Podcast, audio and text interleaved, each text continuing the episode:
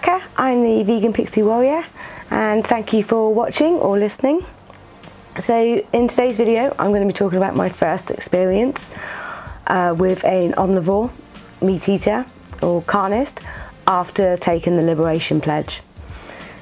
So we were at a Cube of Truth in my local hometown which I'm an organiser of and after the Cube as per usual we went for food and drinks. So if you've never been to a Cube of Truth before, then more than likely afterwards there is a social where you can have some downtime, widen your vegan network of friends, talk about your veganism, talk about how the cube went, bad talks, good talks, where you think you can learn, and share knowledge with everybody.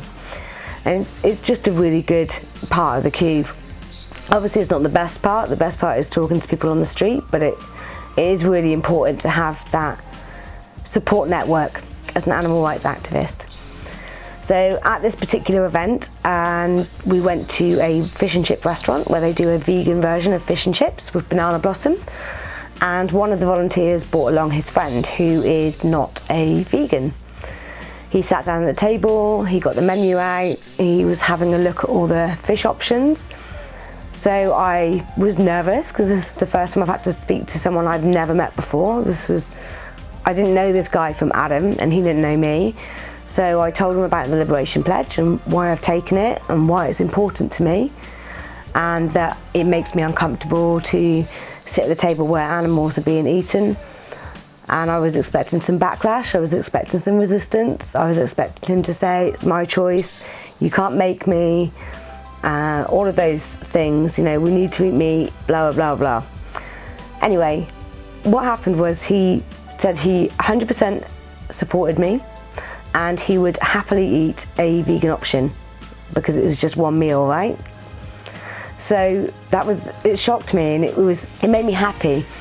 And it also made me realise it's the right thing to do because if a complete stranger who's never met me before is happy to eat vegan, then surely my friends and family are, are going to support me with this eventually.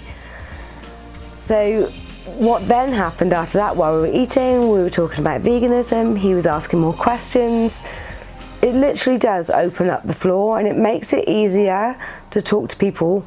Not that I ever felt guilty talking to people about what happens to the animals when they were eating animal flesh in front of me, but I realised it would make them a bit more uncomfortable and it would ruin the experience and ruin the meal. Whereas with this, rather than me explaining what's happening, he was asking me to, to tell him why, which was fantastic and it was a really positive experience. So this is my first video about one of my experiences with the pledge. I will be doing more in the future. I'll also be talking to other activists that have taken the pledge and I'll be discussing other animal rights activism. So if you like this video and you want to see more, please hit subscribe and like the video. And if you'd like to support me, I'll put a link to my Patreon in the description. I'll also put a link to the Liberation Pledge and the Etsy page where you can buy one of these bracelets if you do decide.